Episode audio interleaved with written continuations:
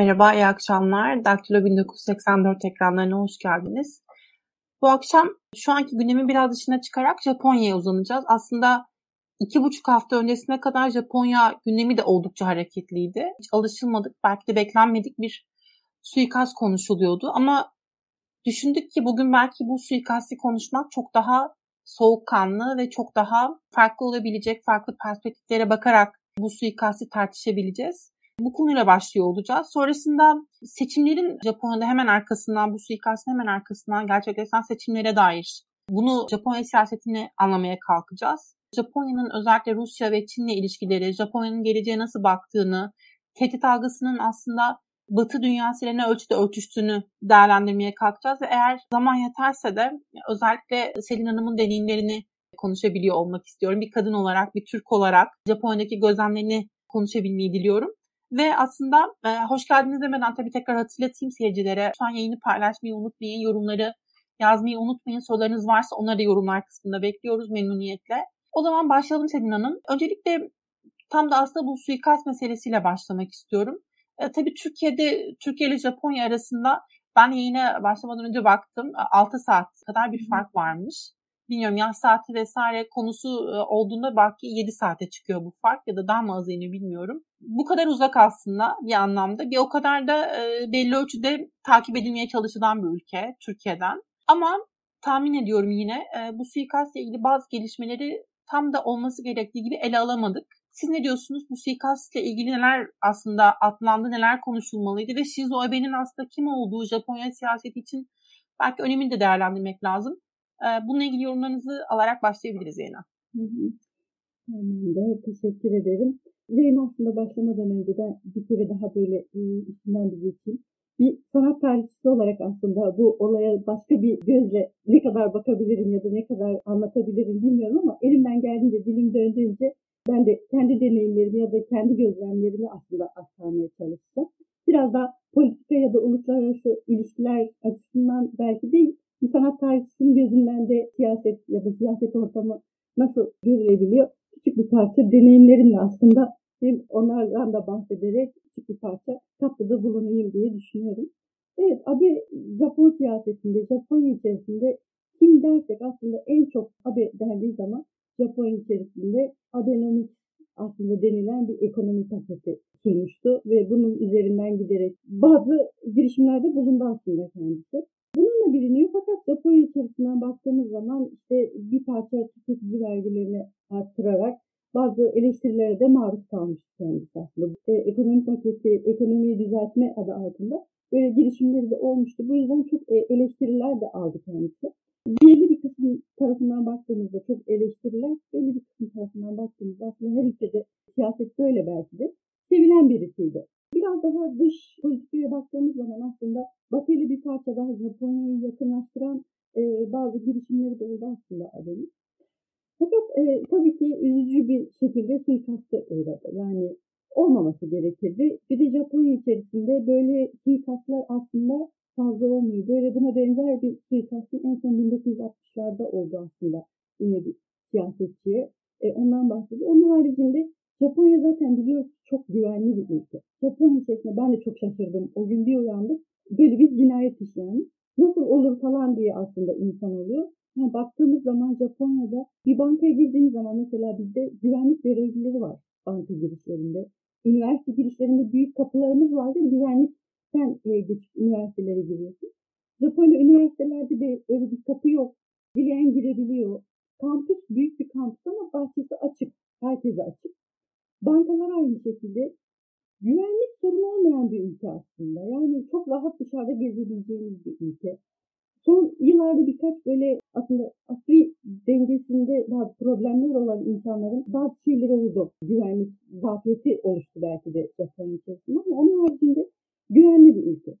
Kadınlar için de oldukça güvenli bir ülke. Dışarı çıkabilir, dilediğiniz saatte çıkabiliyorsunuz ve bir sorun oluşturmuyor. Aslında aynı zamanda güvenliğin ve polisin de bir güvenlik zafiyeti oluşturduğundan da e, konuşuluyor adı suikastinde. Şimdi güvenlikten bu tarafa geçeceğim. Aslında Japonya'daki mitinglere geçeceğim ben. Abi o gün seçimler için desteklediği aday için aslında bir miting yapıyordu. Fakat çok konuşulmayan yine bir şey. baktığımız zaman etrafında yani 100 kişi falan böyle çok az kişi toplanmıştı. Şimdi karşılaştırma böyle bazen e, yapmak durumunda da kalıyoruz aslında. Türkiye'de böyle bir miting yapıldığı zaman milyonlar gidiyor. Toplum olarak biz siyasetle çok ilgiliyiz. Belki mecburen ilgilenmek durumunda kalıyoruz aslında. Birçok sebebi var tabii ki bunun. Japon halkı böyle değil aslında. Ben kendi yaşadığım şehirde de e, çok sık görüyordum böyle mitingleri. Yani etrafında 20 kişi falan toplanıyor milletvekillerinin ya da Shinzo Abe baktığım zaman eski başbakan. Fakat etrafında çok az kişi vardı. Bizde böyle bir miting görmek mümkün değil. E, bu kadar az kişi arasında eline büyük yapma silahla birisi giriyor. Şimdi nasıl girebiliyor? Yani polis teşkilatı da teşkilatı da bir güvenlik zafiyetinin olduğunu kabul etmiş aslında. Şöyle bir durum da var. Tam öldürülme anına, vurulma anına baktığımız zaman bir kurşun önce geliyor, abi dönüp bakıyor, sonrasında bir tane daha giriyor. Yani belki orada polis güvenlik müdahale edebilseydi ölmeyecekti. Japonlar e, böyle panik durumlarında donup kalıyorlar. Ne yapacaklarını genel olarak bilmiyorlar. Çünkü böyle bir alışkanlıkları yok aslında. Bilmiyorlar da diyebiliriz belki de. Öldürülebileceğini kimse belki tahmin etmiyordu. Böyle bir şey yaşanmadığı için ihmal ettiler yüksek ihtimalle aslında. Bu güvenlik zafiyeti de e, çokça üzerine konuşuluyor. Diğer taraftan baktığımızda üzerine çok konuşuldu. İşte Amerika mı yaptırdı? E, arkasında kimler var e, öldüren kişinin? Geriye baktığımız zaman e, evet Japonya'da böyle kim duyabilecek bazı kişiler olabiliyor. Yani toplum olarak evet belki biz Türkiye Japonya'yı çok sevdiğimiz için de belki konduramadığımız durumlar var ama böyle insanlar var. Japonya'daki bu iş hayatının baskıları, nasıl yoğun çalışma hayatının verdiği psikolojik baskılar da insanların psikolojisini son zamanlarda çok bozdu aslında Japonya içerisinde.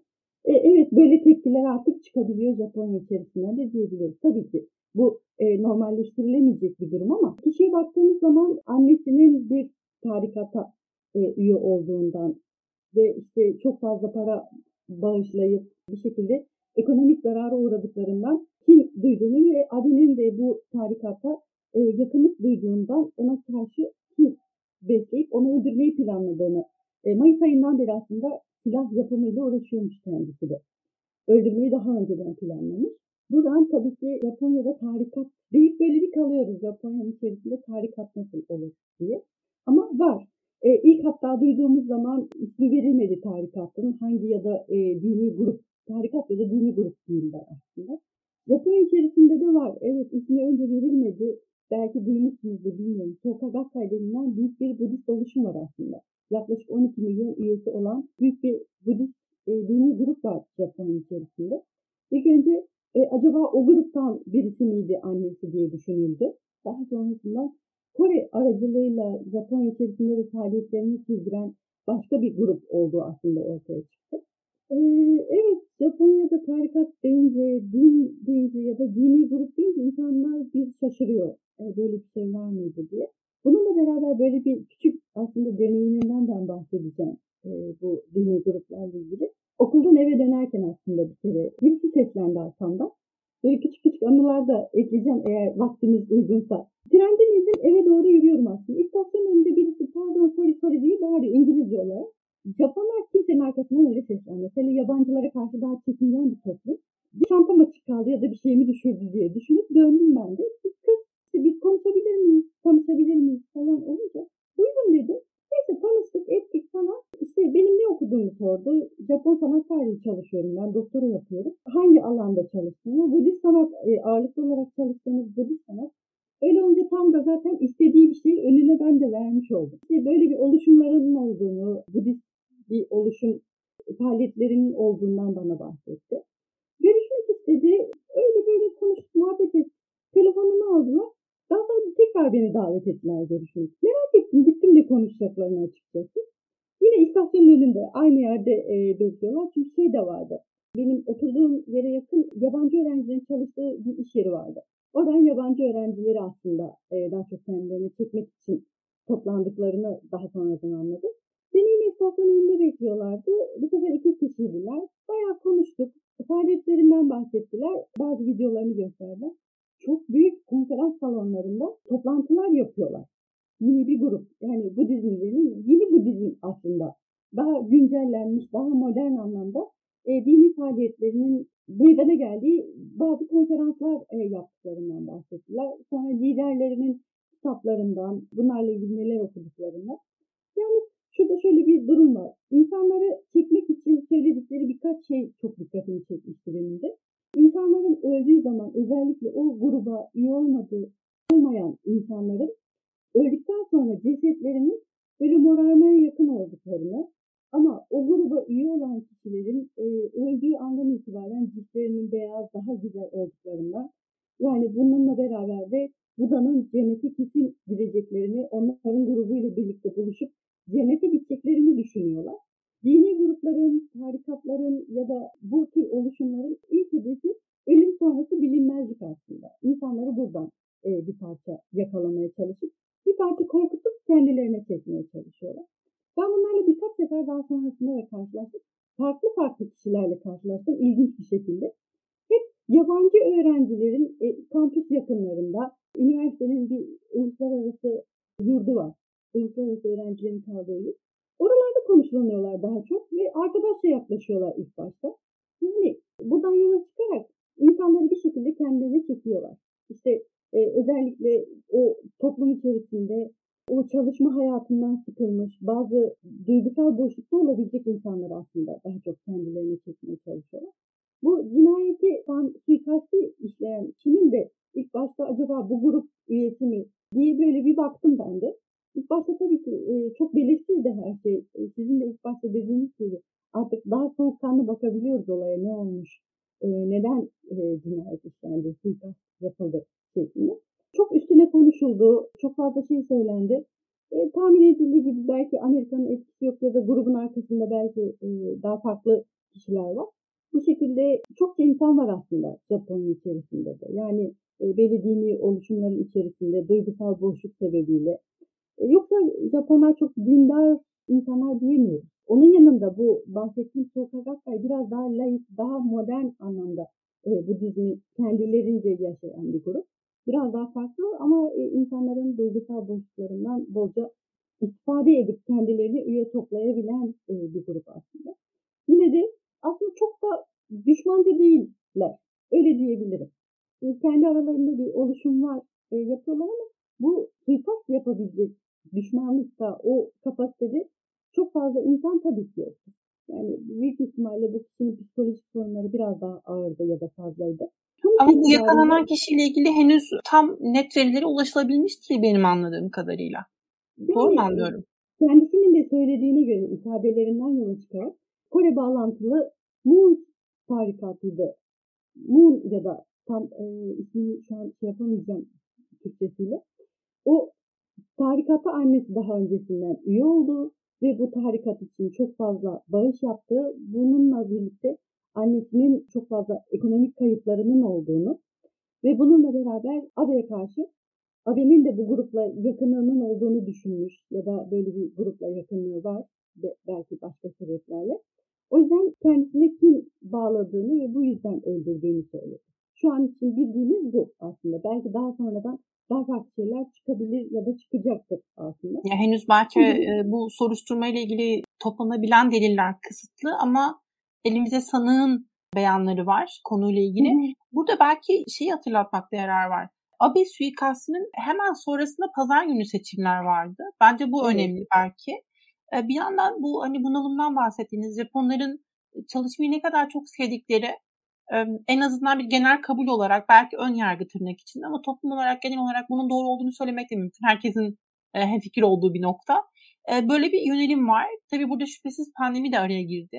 Pandemi sonrasında acaba orada pandemiyle ilgili özellikle Covid ile ilgili salgınla ilgili belki şüpheciler de var mıydı? Çünkü, çünkü tüm dünyada aslında biz bunu gördük. Türkiye'de miting bile yaptılar toplanıp yeni kapıda. Bilmiyorum bunun da bir etkisi olabilir mi? Bunlarla ilgili ne söyleyebiliriz? Hem seçimlere çok yakın bir zamanda suikastın işlenmiş olması hem belki Hı. pandemi bunalımı ile birleşmiş olma ihtimali. Ee, nasıl bakabiliriz bu konuyla ilgili? Elbette net olarak psikolojik durumunu bilmiyoruz. Evet ama iki yıl yaklaşık iki yıla kadar e, iki yıllık bir boşluk oluştu aslında herkesin hayatında küresel bir salgında. E, gerek kapanmalarla gerek iş yeri tatilleri evden çalışma Kaldı ki bu kişi eski bir asker aslında. belki çokça boş vakti oldu ve daha fazla psikolojik bunalıma girdi de diyebiliriz. Tam net bilemiyoruz psikolojik durumunu suikasti yapan kişinin. Fakat elbette pandemiyle belki ilişkili olabilir. Zaten Abe Nara'da, Nara kentinde e, miting düzenlerken kendisi de orada yaşayan birisiymiş. Belki de daha öncesinden biliyordu böyle bir mitingin orada yapılacağını. O, ona kendini programlayıp da hazırlığını yaptı da diyebiliriz aslında. Çok yakın e, bir yerde ikamet ediyormuş kendisi de. Bununla da belki bağlantılı olabilir diye düşünüyoruz. Yani en yakın yerde daha kendince rahat şekilde yapabilecekti. Orada güvenlik eğer ki önüne geçebilseydi abi ölmeyebilirdi. Böyle bir gerçek de var. Peki e, seçimleri nasıl etkiledi? Yani seçim sonuçları beklenildiği gibi geldi mi? E, e, yeni hükümet, belki yeni parlamento Japon için ne söylüyor diyebiliriz? Evet, seçimleri aslında baktığımız zaman Abe suikastı olumlu yönde etkiledi. Yani e, milletvekili sayısını arttırdı partisi, Liberal Demokrat Parti. Şimdiden sonra özellikle Abe'nin yapmak istediği çok çok konuşuldu Abe e, suikastından sonra aslında. Anayasanın 9. maddesi, barışçıl, pasifist ülke olma maddesi aslında onun e, değiştirilmesi gerektiğiyle ilgili ABE çok uğraşmıştı. Yani şu an GSI dediğimiz bir ordu, resmi olarak ordu diyemiyoruz aslında. Güvenlik birimi belki diyebiliriz. Onun ordulaşmasıyla ilgili, silahlanmasıyla ilgili girişimleri çok fazla bulundu. Amerika'dan uçaklar aldığı, savaş uçakları aldığı, birlikte ortak nükleer silah paylaşımı bile söz konusu olmuştu aslında.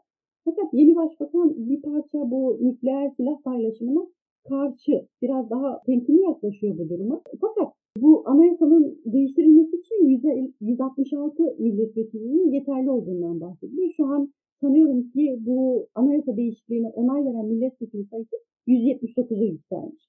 Farklı partilerin desteğiyle birlikte sadece kendi partileri değil Bunlarla birlikte e, biraz daha yükseldiği ve anayasa değişikliği yapabilecekleri yönünde. Yani artık Japonya anayasasından Japonya pasifist bir ülkedir. Pasif bir savaş yapması ya da ordu kurması yasak maddesi aslında artık e, kaldırılabilir. Tabii ki bundan sonra şu anki e, başbakan kişi de ne yapacak onunla ilgili bekleniyor.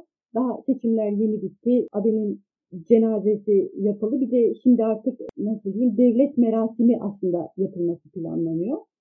E, o arada bir parça bu konular aslında şimdilik duruyor da diyebiliriz. Bir yandan bir de bugün sanıyorum daha önceden 2008 yılıydı sanıyorum.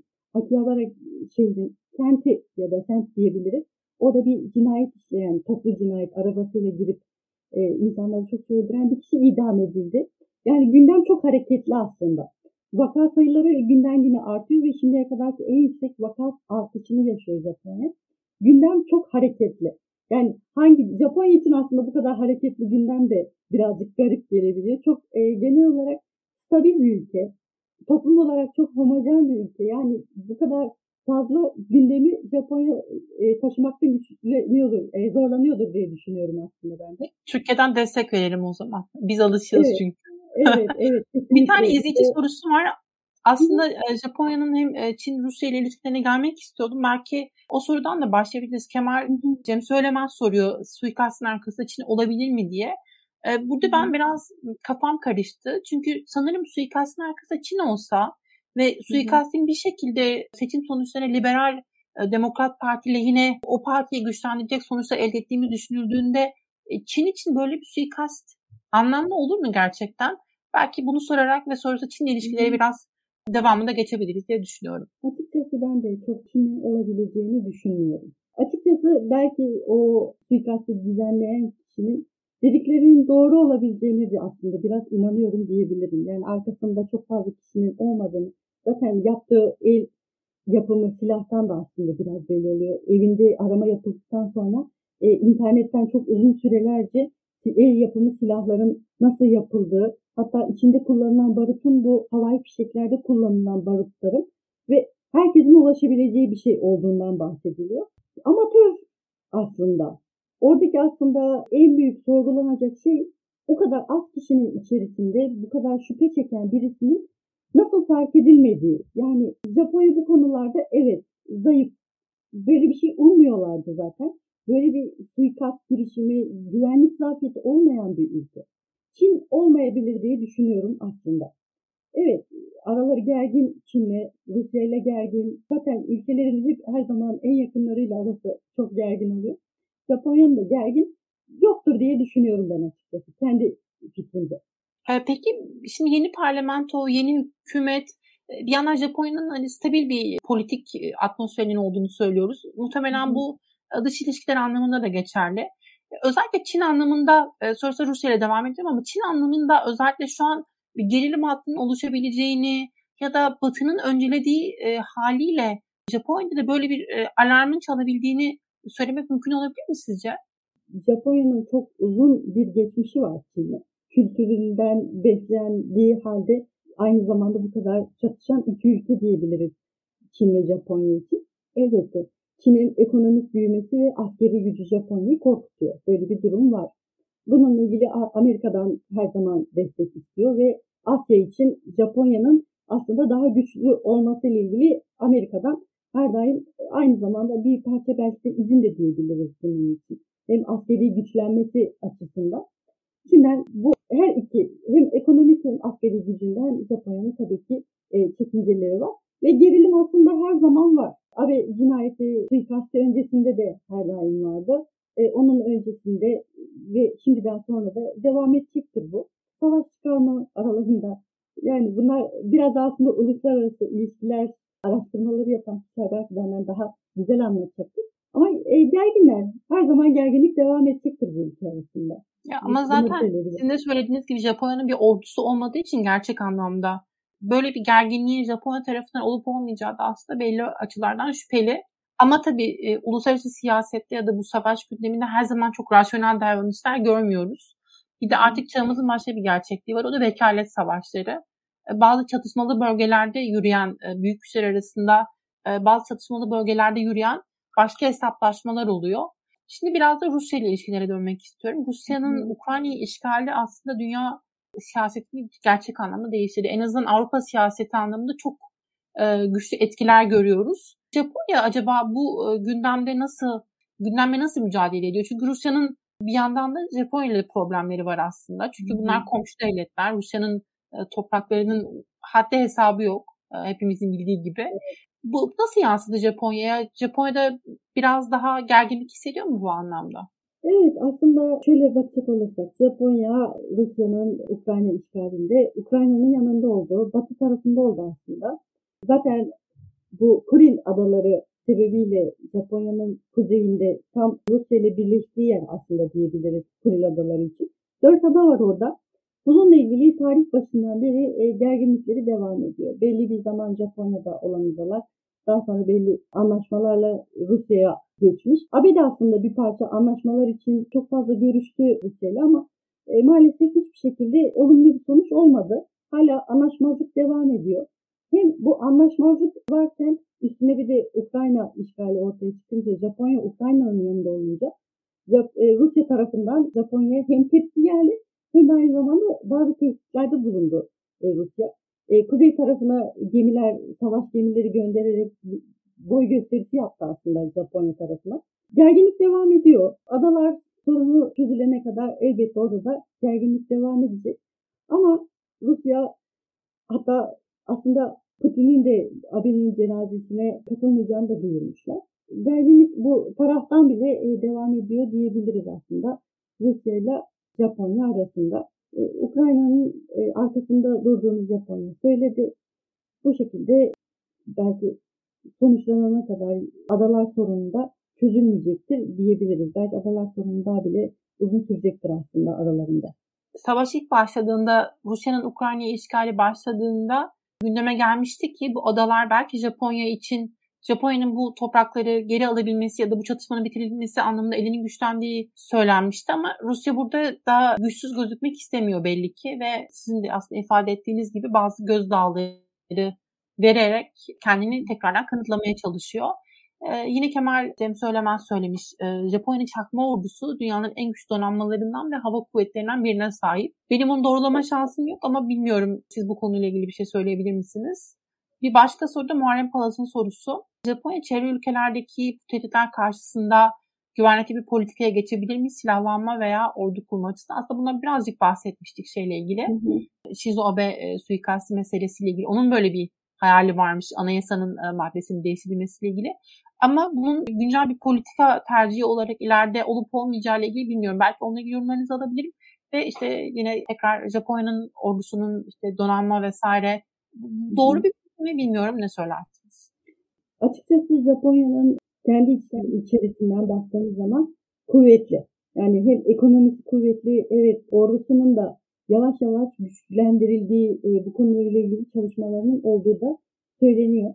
Muhakkak ki çalışmaları vardır ki bu kadar ABD üstüne gitti aslında. Yoksa eğer ki zayıf bir orduya güvenip böyle bir şeye kalkışmak tabii ki çok e, mantıklı olmayacaktır ki e, deneyimli bir siyasetçi. AB'ye baktığımız zaman politik bir sülaleden geliyor aslında. Dedesine kadar politikadan gelmiş insanlar. Deneyimli bir siyasetçi aslında.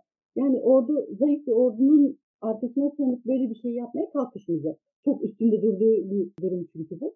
Kuvvetlendirdiklerini düşünüyorum aslında. Amerika'nın da desteği olacak mıdır, olmayacak mıdır ya da hali hazırda var mıdır? En basitinden bu satın aldıkları savaş uçaklarından aslında baktığımızda.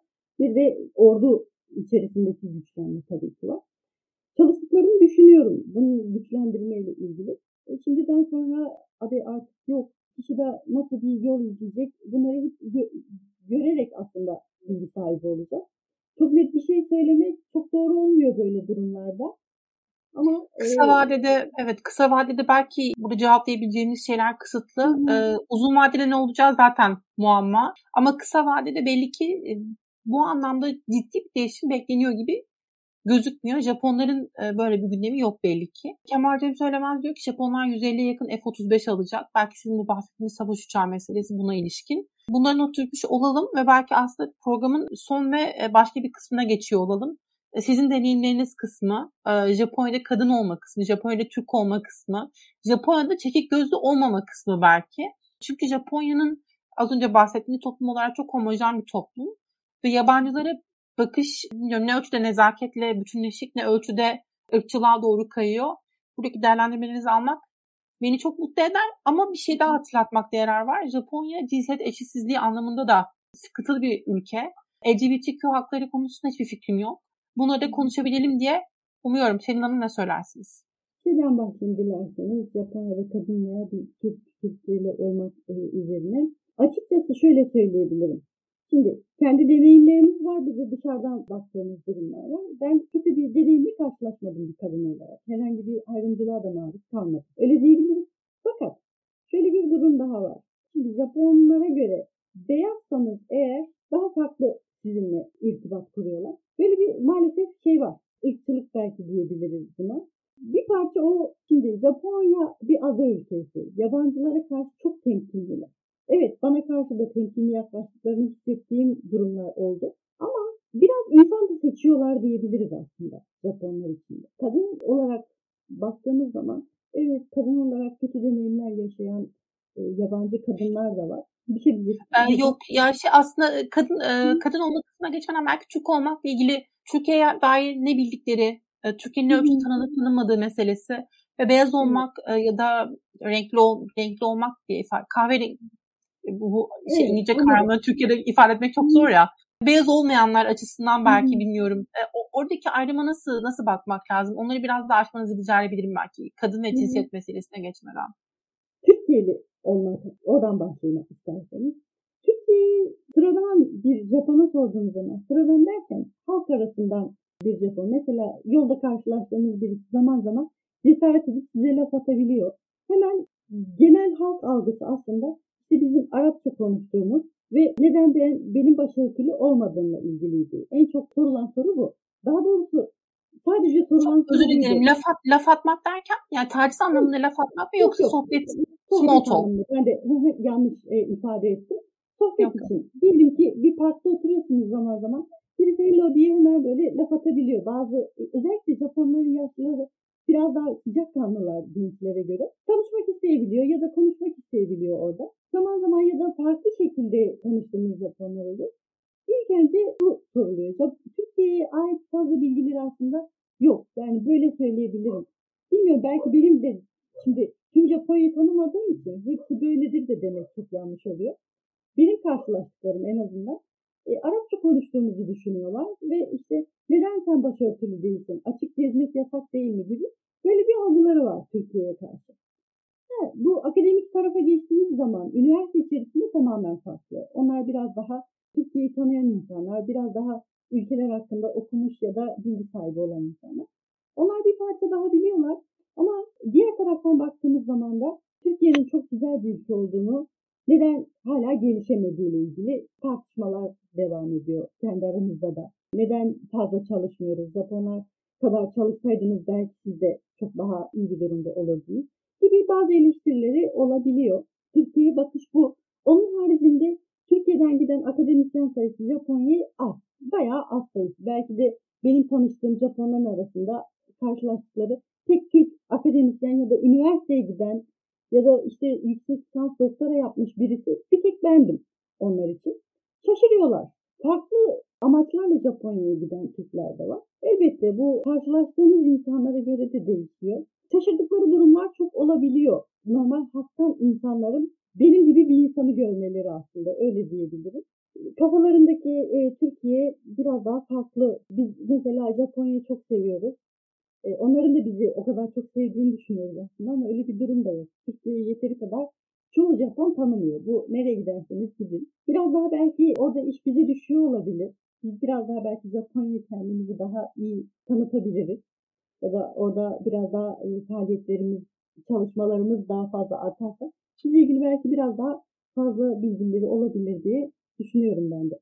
Türkiye'de özellikle gençler arasında ciddi bir uzak doğu hayranlığı var. Sempatisi Hı-hı. var. Kültür olarak da takip etme önerimi var aslında ama Hı-hı. kimse merak etmiyor. Belki ama ben yine de kayıtlara geçsin diye söylüyorum. Aynı sempatiye ben sahip değilim Japonya ile ilgili. o yüzden onu not düşmüş olalım.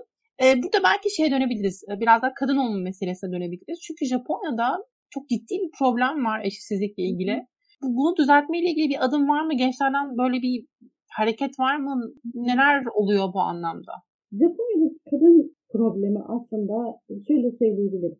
Şimdi ne taraftan baktığımıza bağlı. Şimdi Türkiye'deki kadınların durumunu gördükten sonra oraya gittiğiniz zaman ya kadınlar ne kadar rahat yaşıyor burada diyebiliyorsunuz. İstedikleri saatte evden çıkabiliyorlar, istediklerini giyebiliyorlar.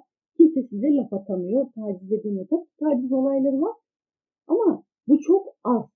Ama Japonya gibi gelişmiş bir ülke içerisinde biz bunlara baktığımız zaman çok anormal durumlar.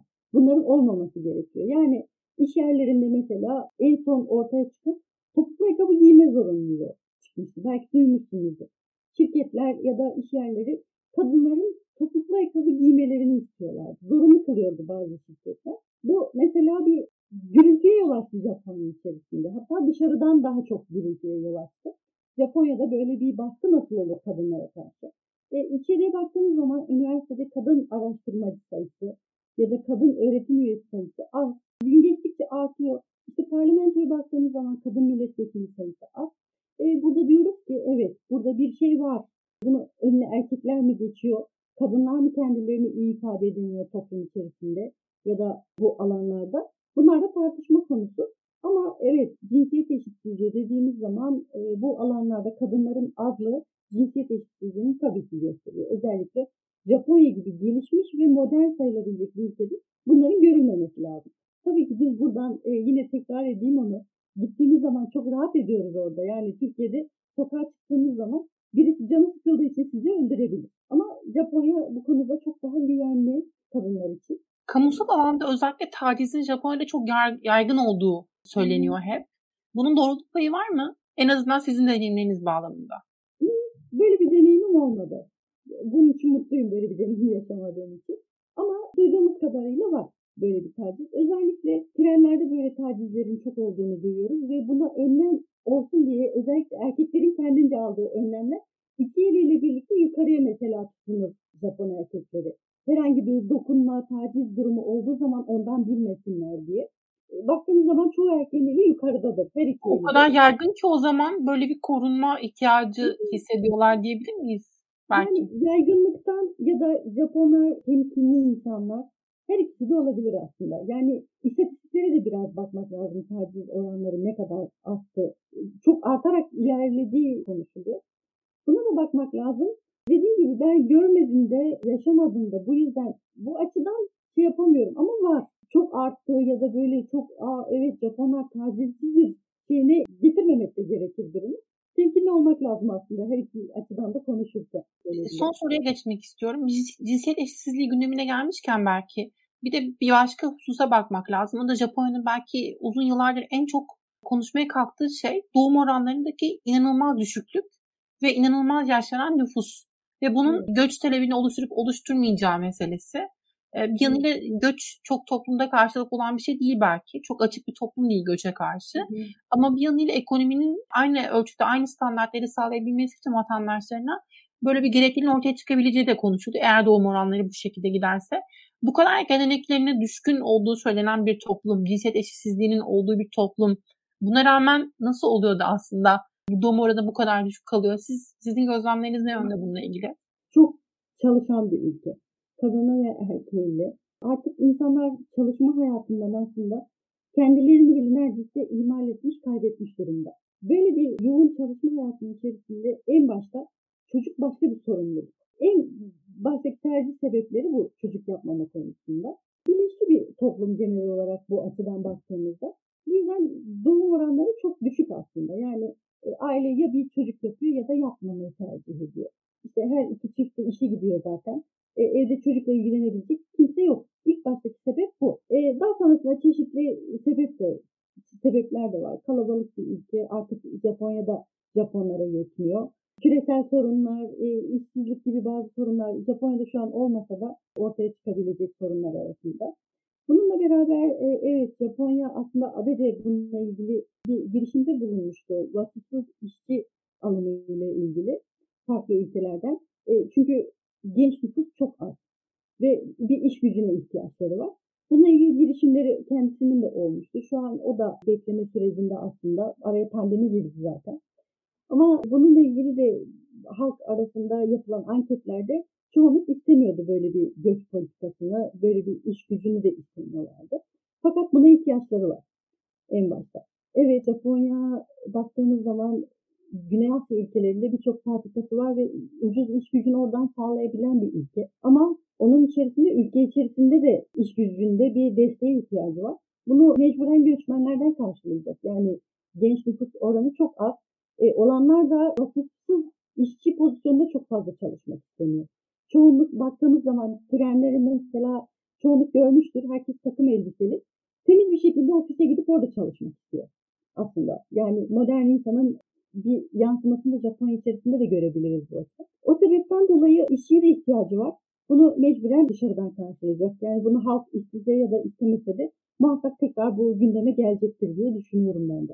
Bu da refah seviyesinde belki daha farklı noktaya ilerliyor olacak ama e, bunun evet. sonuçlarına da kimsenin yüzleşmek isteyeceğini çok sanmıyorum diye ben de evet. düşünüyorum. Ama işte bu da aslında birçok gelişmiş ülkenin e, bir tür dilenması. Yani ne yapacağına e, karar vermek güç, kültür, deneyim, belli ölçüde gelenekleri muhafaza etme, ama bunlar birbiriyle çelişen şeyler oluyor günün sonunda. Çok teşekkürler Selin Hanım. Güzel yayın için. Ederim. İzleyicilere de çok teşekkürler değerli yorumları için. Eğer daha fazla yorumları olursa lütfen e, aşağıda yorum kısmında yine belirsinler. Memnuniyetle okuyoruz onları.